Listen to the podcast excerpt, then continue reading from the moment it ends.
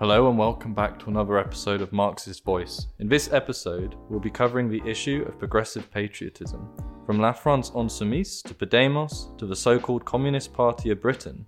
A number of figures and groups on the left believe that rallying around the national flag is the best way to attract the support of the working class.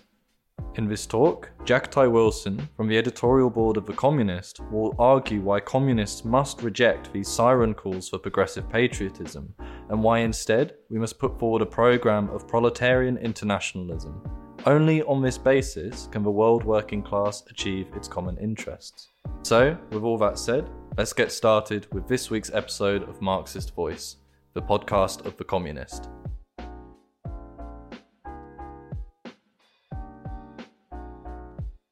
First of all, let me cast your minds back to the early months of 2020, back when Corona was just a drink, you know? Corbyn had just... That didn't get the laugh that I expected it to, never mind. I think everyone's just scarred by COVID, never mind. Corbyn had just lost the election in December 2019, and Boris Johnson had taken a sledgehammer to the so-called Red Wall and won a landslide majority. The dreams of the left were really shattered. Corbyn resigned, and a leadership contest opened up. And all of the left's hopes were pinned on a figure called Rebecca Long-Bailey. Does anyone remember her? No?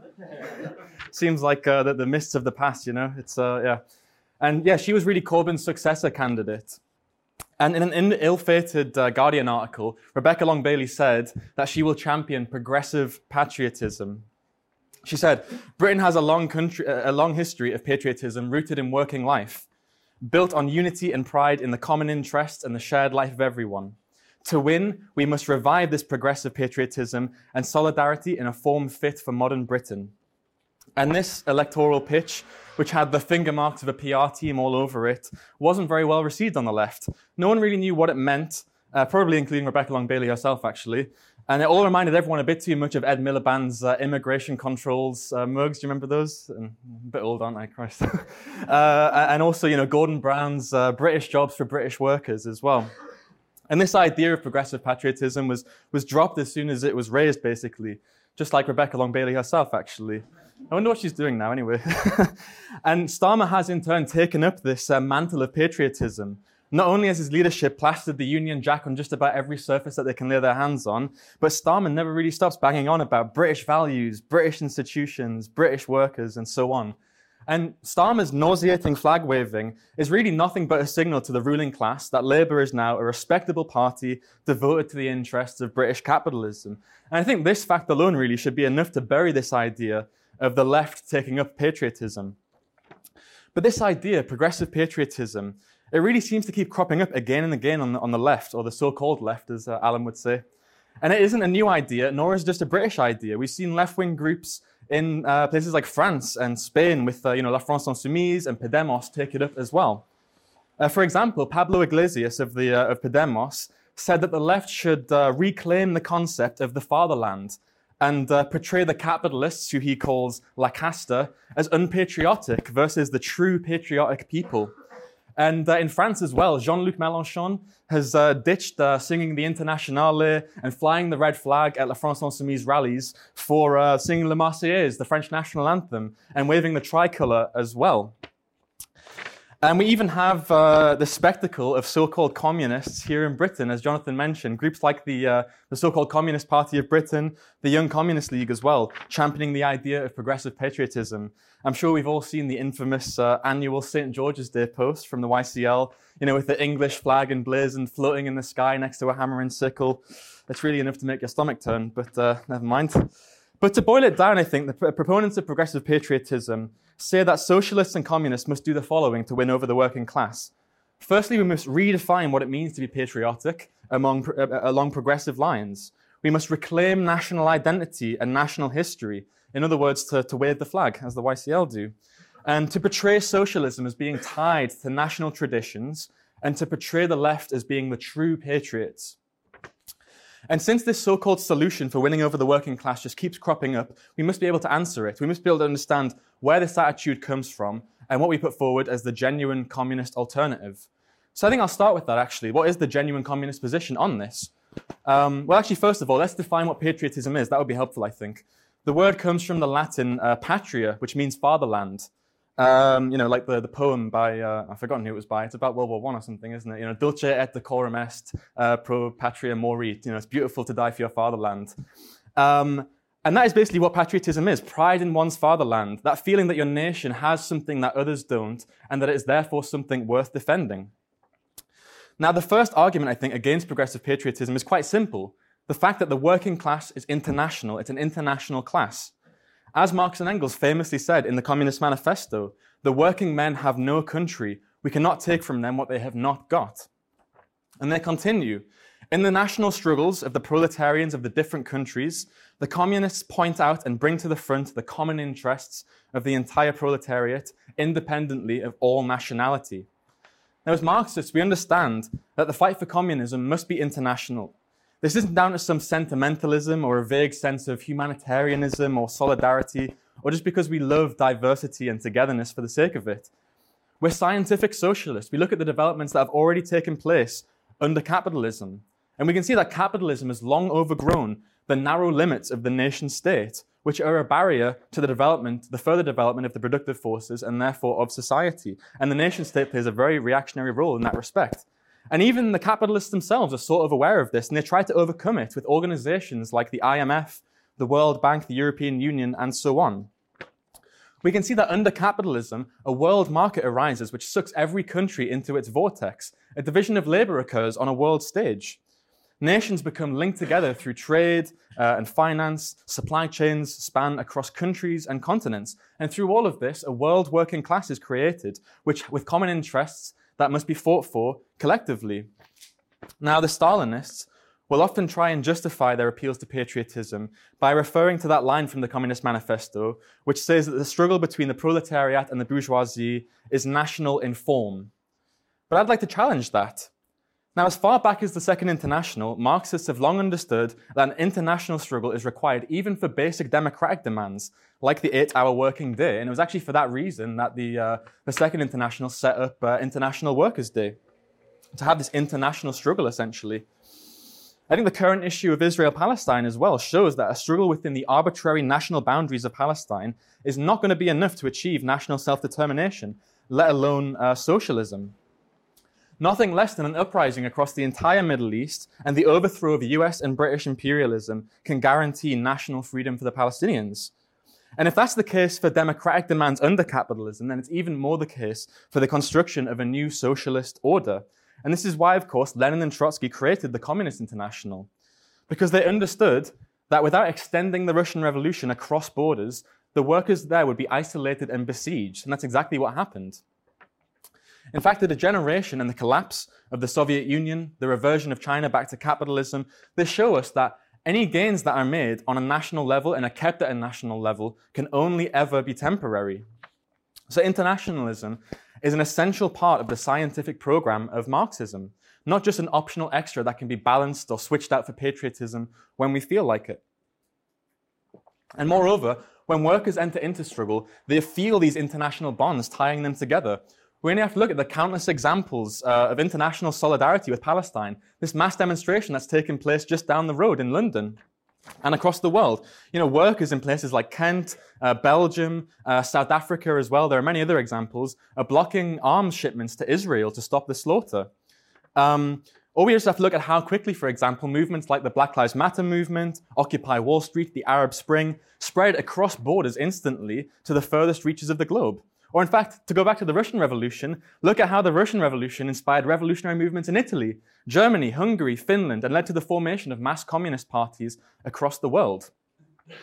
To go back to Rebecca Long-Bailey, actually, inadvertently, she provided an example of this in her ill-fated Guardian article. She was looking for examples of England's history that we can be proud of, you know, as workers. And she pointed to the Lancashire mill workers who supported the blockade of the slave states during the American Civil War.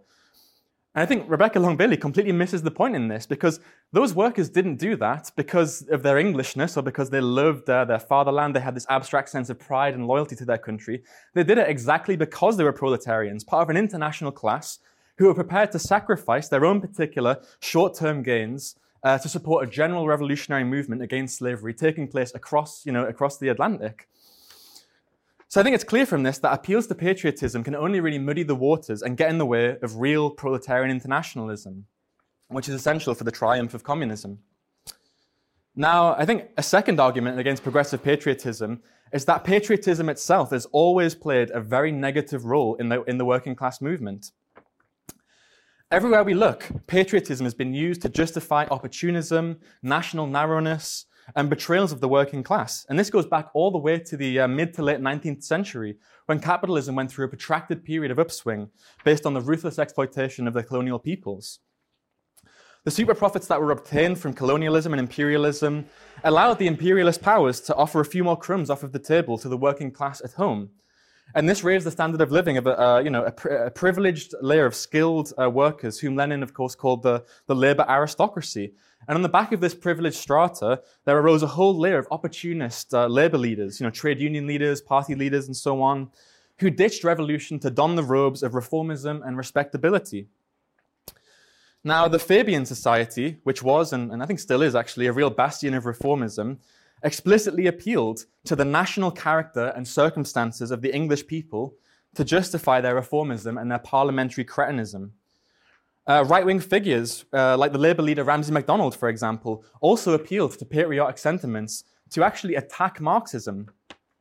He accused Marxism of being unsuited to British conditions, and the Marxist groups that were around in his day were foreign in outlook, phrases, and criticism. He also said that if German socialism, i.e. Marxism, would not suit, then English socialism had to be formulated in its place. And just what was this English socialism that MacDonald had in mind?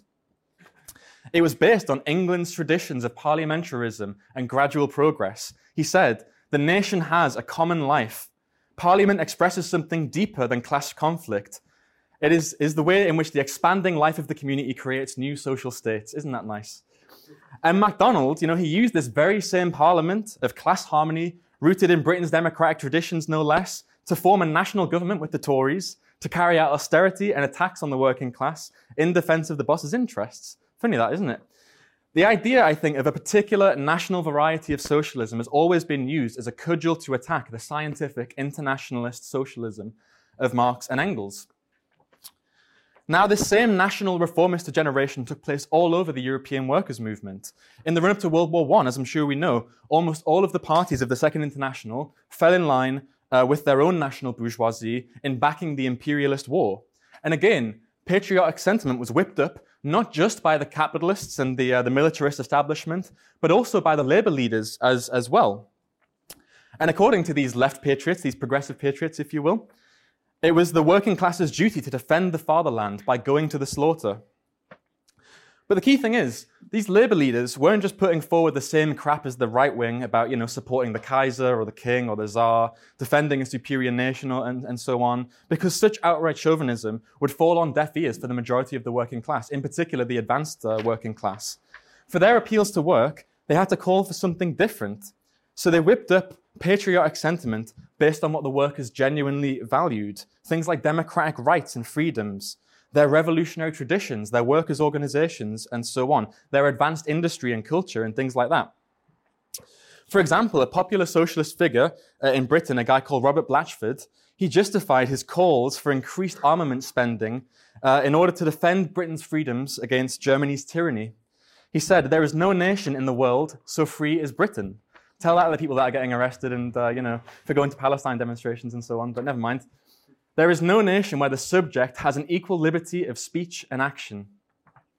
And Trotsky as well once explained that the German workers and the rank-and-file social democrats, they didn't really support the war, because they wanted to defend the Kaiser or the profits of the bourgeoisie. Quite the opposite, in fact. He explained that they wanted to defend German industry, the German railways and highways, German technique and culture, and especially the organizations of the German working class. And similarly, he explained that the French workers were defending France's revolutionary traditions, her heroic proletariat, her high culture, her flexible and talented people. In effect, they saw France as the promised land of socialism, and that's why they wanted to defend it. Now, the point is that these all sound like pretty progressive things to be patriotic about. And this is why Lenin and Trotsky labeled this kind of patriotism social patriotism. It was a seemingly progressive left-wing patriotism, which appealed directly to the sincere concerns and instincts of the working class. And for this, it was all the more dangerous, in fact. Now, communists are, of course, in favour of defending democratic rights, defending working-class organisations, and upholding revolutionary traditions, of course. But when these things are opposed as being attached to the fatherland and the nation, they can be readily used to throw dust in the eyes of the working class, drum up support for imperialism, and so on, regardless of the intention. And for Lenin and Trotsky, these so-called progressive or social patriots were especially guilty because they had a special role to play in disarming the working class politically, leading them to the slaughter, and upholding the rule of capitalism.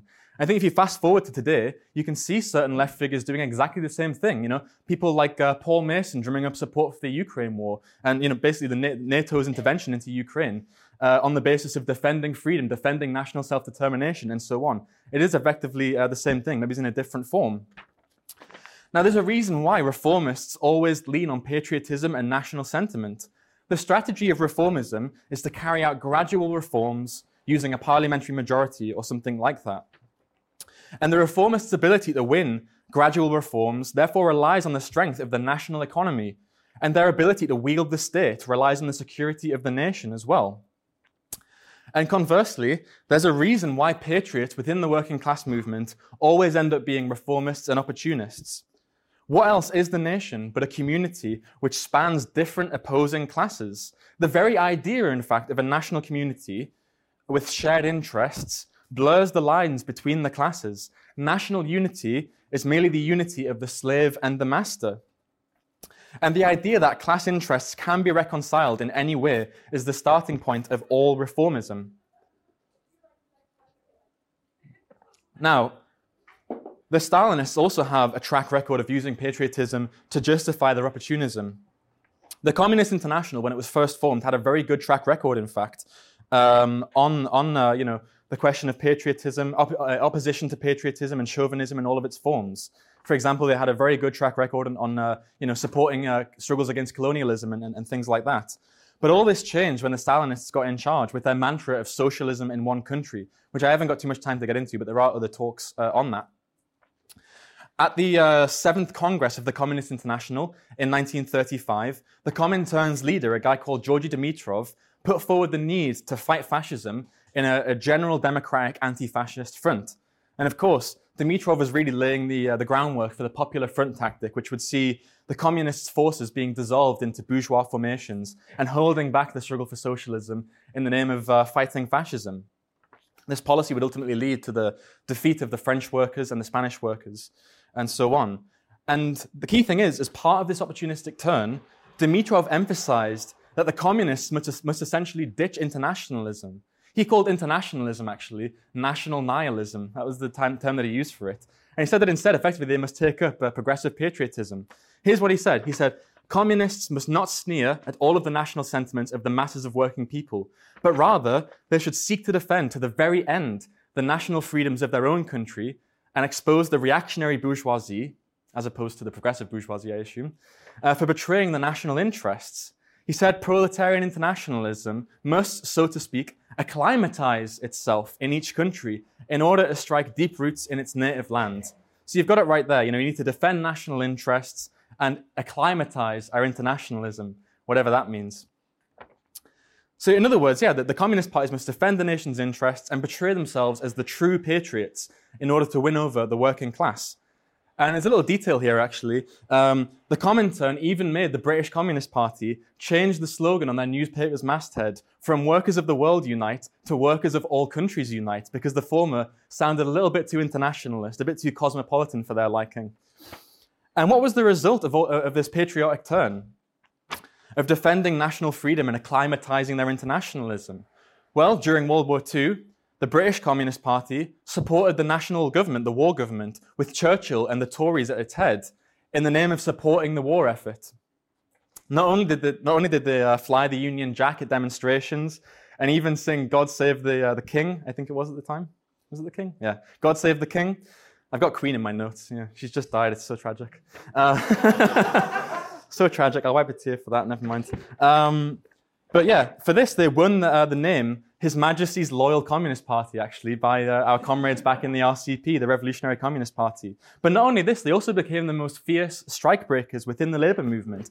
They actually broke strikes in the name of supporting the war effort. That is where patriotism leads you, I would say.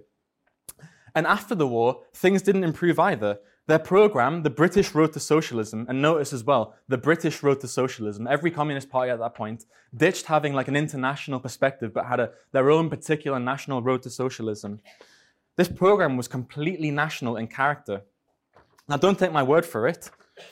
They said, "Our call is for the unity of all true patriots to defend Britain's national interests and independence." And they said this at a time when Britain was still clinging on to the remains of her colonial empire, that we need to defend Britain's national interest and independence. And as with the Fabians and Ramsay MacDonald before them, the Stalinists made these patriotic appeals to Britain's democratic traditions in order to justify national particularism, uphold reformism, and attack genuine communism. They said that Britain will reach socialism by her own road, just as the Russian people realized political power by the Soviet road, which was dictated by their own historical conditions and the background of Tsarist rule. So the British communists declare that the people of Britain can transform capitalist democracy into a real people's democracy, transforming Parliament, the product of Britain's historic struggle for democracy, this is so inspiring, into the democratic instrument of the will of the vast majority of her people. So as you can see right there, blatant reformism, blatant Kautskyism, in fact, is what it is. And unfortunately, this national reformism is still present in the Communist Party's programme today. And I think all of this should really serve as a warning to those who seek a progressive patriotism. History provides a clear notice to everyone that patriotism and opportunism go hand in hand. Once you accept one, you must accept the other. And I think the more recent cases of La France Insoumise and Podemos also confirm this. It was exactly at the time when Podemos began calling for progressive patriotism that it began sliding to the right and abandoning its original radical left-wing programme in favour of chasing after electoral gains and so on, and a coalition with the right-wing parties. And ironically, this actually lost them a lot of support. And La France Insoumise and their flag-waving also coincided with a shift to the right in terms of Mélenchon's chauvinistic support for French imperialism. Mélenchon even said, actually quite recently, and this links to a talk that was in the previous session, that he wants to keep France's overseas territories and he opposes the withdrawal of French troops from West Africa. He did, of course, say that their tanks should be electric tanks because it's good for the environment. So, it's not all bad, You've got to give him credit where credit's due. Now, moving on, I think a third argument against progressive patriotism is that ultimately you can't subjectively define what patriotism means.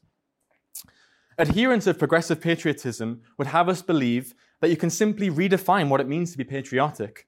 If we use patriotic language, but give it a progressive content, workers will be drawn to a socialist program. And sometimes as evidence for this, the Stalinists will in particular point to the progressive national movements against colonialism which swept the globe in the 20th century, including those which went on to abolish capitalism, like Cuba. And they'll say, since patriotism and national sentiment played a progressive role here, well, then why can't workers in the imperial countries be patriotic too? Can't that be progressive? Now, no one can deny that these national movements across Asia and across Africa and so on against colonialism played a very progressive role.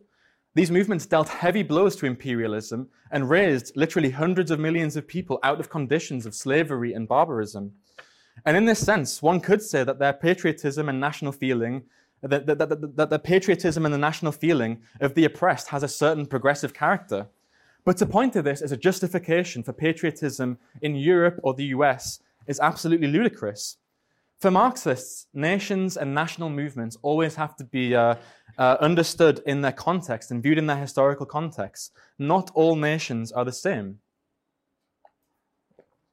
National movements can indeed play a very progressive role, but within specific conditions.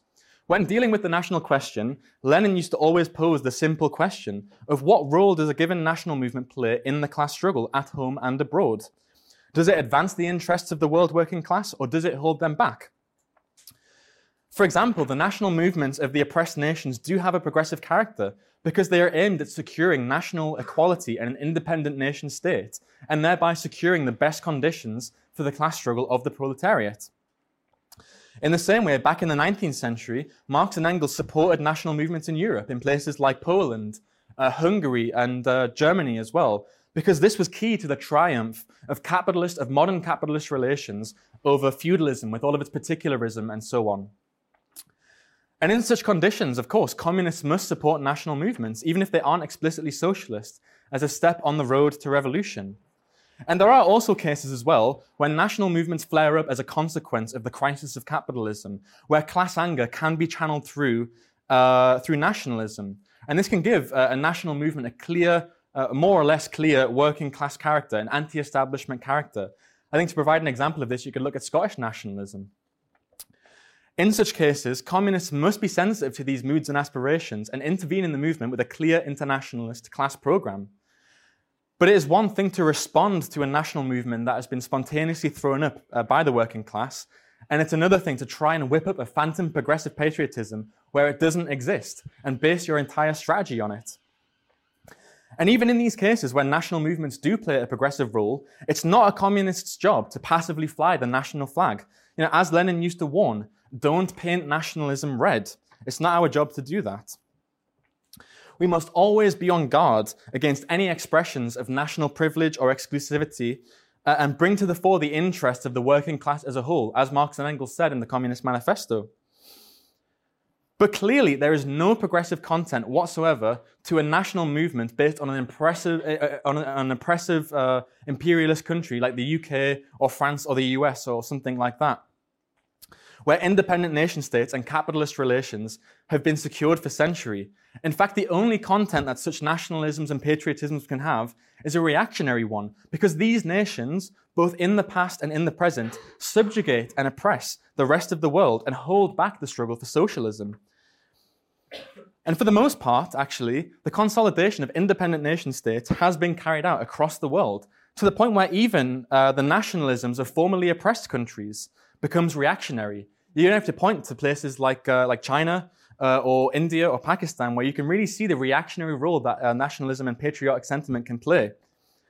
And how could it be otherwise when the bourgeoisie is in power, who are by their nature rapacious towards rival powers and rely upon whipping up national hatred and xenophobia to distract from the class struggle? So no amount of subjective rewriting of what it means to be British or French can undo the fact that these nations objectively play an imperialist and a reactionary role, and that the people from the oppressed nations are strongly aware of this. So yeah, the symbolism and the language of nationhood can't simply be rewritten and given a progressive content at a whim. National culture has a class content which corresponds to which class dominates in society. As Hegel said, you can't change the essence of a thing by changing its labels. Now, as an aside, it's no surprise that the progressive patriotism of parties like La France Insoumise and Podemos is actually an outgrowth of postmodernism. The leaders of both of these parties are actually followers and personal friends with academic postmodern theorists like Chantal Mouffe, whose main idea is that the left should abandon class politics to focus on creating new left narratives. And this isn't actually too far from what the Stalinists put forward either. Here is what was written in one article in the Morning Star a few years ago. They said, nationalist sentiment relies on stories and symbols, and a progressive vision needs to rely on the people's counter-narrative to the official story of Britain. That's just postmodernism. That's exactly what postmodernism is, right? Changing the discourse. And that's all that this talk of progressive patriotism really amounts to. So we can expect this kind of idealist nonsense from the reformists, but, you know, from the communists, it's something else. So yeah, genuine communists should ditch any talk of stories and narratives. We won't change the world by thinking about things differently. Our starting point is understanding the real world in order to change it. Now, as part of this strategy of redefining patriotism, the YCL in particular say that we must reclaim Britain's revolutionary history and traditions. We should celebrate the Chartists, the English Revolution, and the Peasants' Revolt, and so on. Now, I'm sure no one in this room will deny that it's the duty of communists to uncover Britain's revolutionary history and traditions. We should celebrate the Chartists and so on, especially in a country like Britain, where it's been buried so deep that most people aren't even aware of it. That's why we publish books like The Chartist Revolution In the Cause of Labour, and Trotsky's writings on Britain as well, available from wellreadbooks.co.uk. Hope we get commissioned for that one, you know, get a bit of money on the side. But the reason that we do this is to use these lessons to raise the political level of our class and prepare it for the tasks posed by history. We aren't doing this to appeal to some vague sense of national pride. And for this reason, the lessons of Britain's history don't have some special importance to the British working class.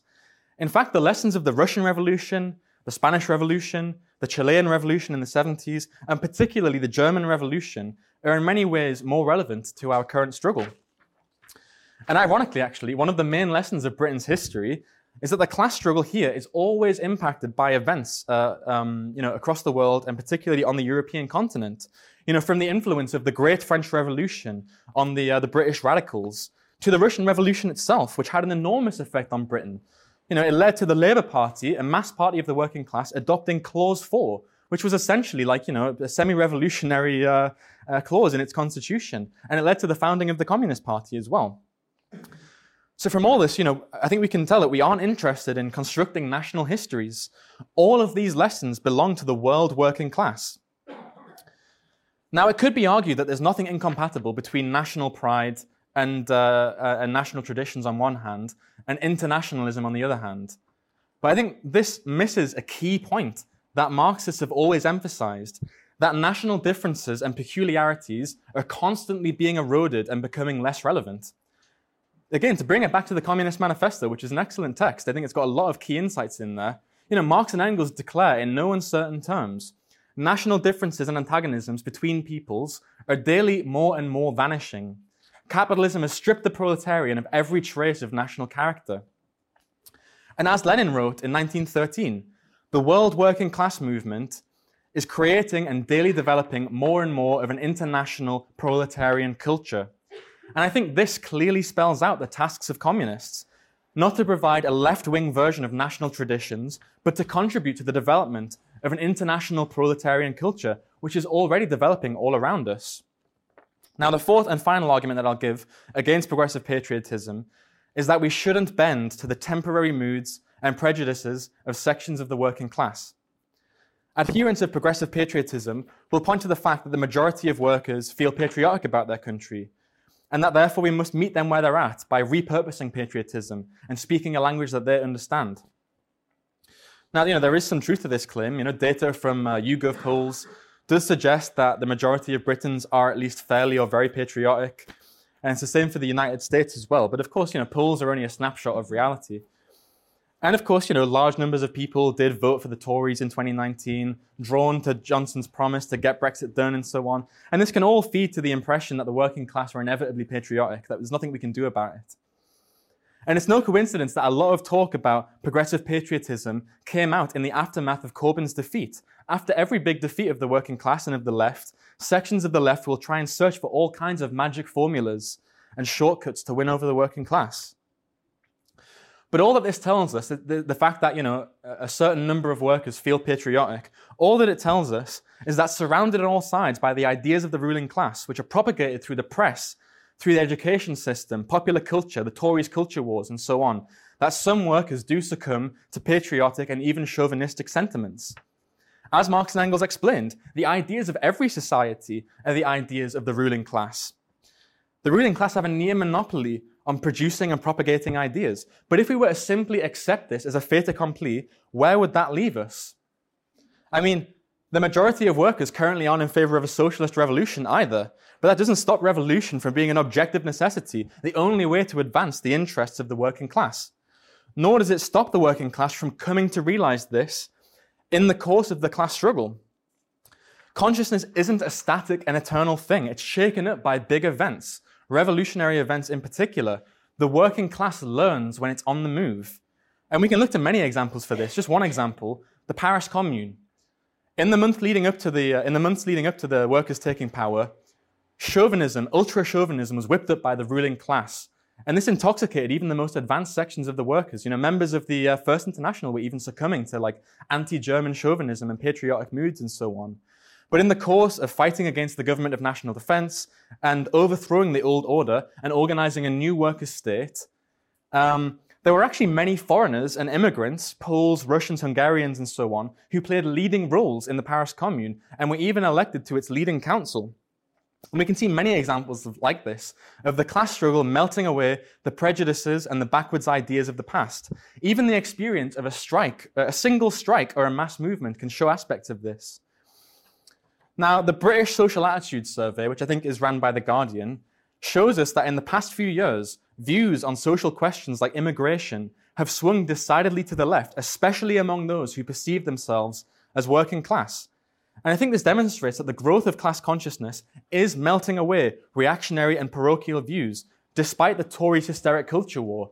Now, of course, there are, small segments of people, those headbangers that are marching down Whitehall today who do still succumb to these moods, but the general tendency of the population, is towards the left, I think, in these conditions. Now, I think this really shatters the myth, really, of this idea of a socially conservative, traditional white working class, which really has no basis in reality, or if it did, then it's being eroded away. The progressive patriots, however, would have us bend to the temporary attitudes of the most backward sections of our class, to raise their prejudice to an ideal, and to lower our programme to their level. And this is textbook opportunism, which Trotsky once described as slavish cringing before the established fact. Basing your politics on what is immediately palatable or popular is a road to ruin, it's a road to reformism. With this starting point, how long is it until you start providing a left cover for immigration controls or protectionist economic measures? In fact, it's no coincidence that many adherents of progressive patriotism also do those things as well.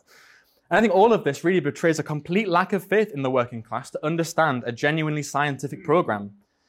And before I sum up, let us quickly remind ourselves of why a scientific program is necessary. As Marx and Engels understood, the emancipation of the working class must be conquered by the working class themselves.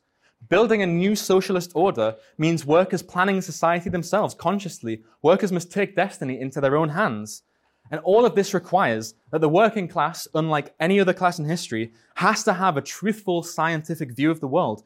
We can't just cajole or trick the working class into carrying out a revolution with subjectivist pandering and emotional appeals to things like patriotism and the fatherland and so on.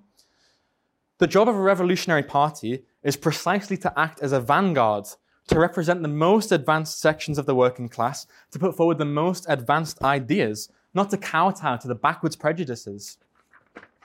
And through all of this, we can, in the course of the class struggle, raise the level of the rest of our class to the tasks posed by history. And these tasks are international. It doesn't matter if everyone isn't open to these ideas yet. A Bolshevik organization spends most of its time swimming against the stream. But we are confident that genuine communist ideas will find a greater audience as events proceed.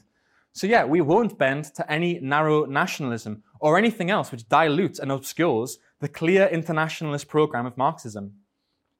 Events like the conflict in Israel-Palestine, the ethnic tensions in the Caucasus, and the Russia-Ukraine war as well. These all show that the problems facing humanity cannot be solved on the road of narrow nationalism.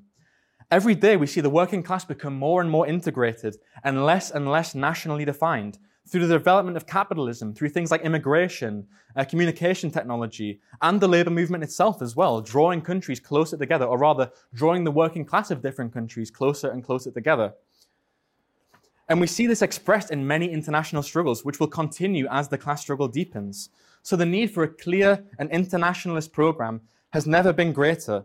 Our primary task right now as communists is to accelerate and deepen the instinctive internationalism already being shown by the working class. And the best way that we can do this is to redouble our efforts to build a revolutionary communist international. Thank you.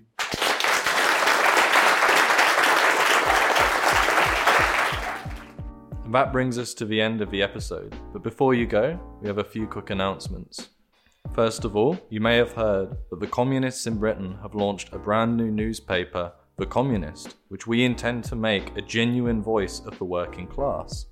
If you would like to support the paper financially or take out a subscription, then please head to communist.red/subscribe.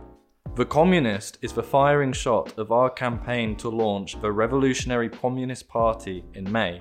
So if you're a communist and you're not already organised, then join the IMT today and help us launch the RCP in May. You can also donate to our party launch fund.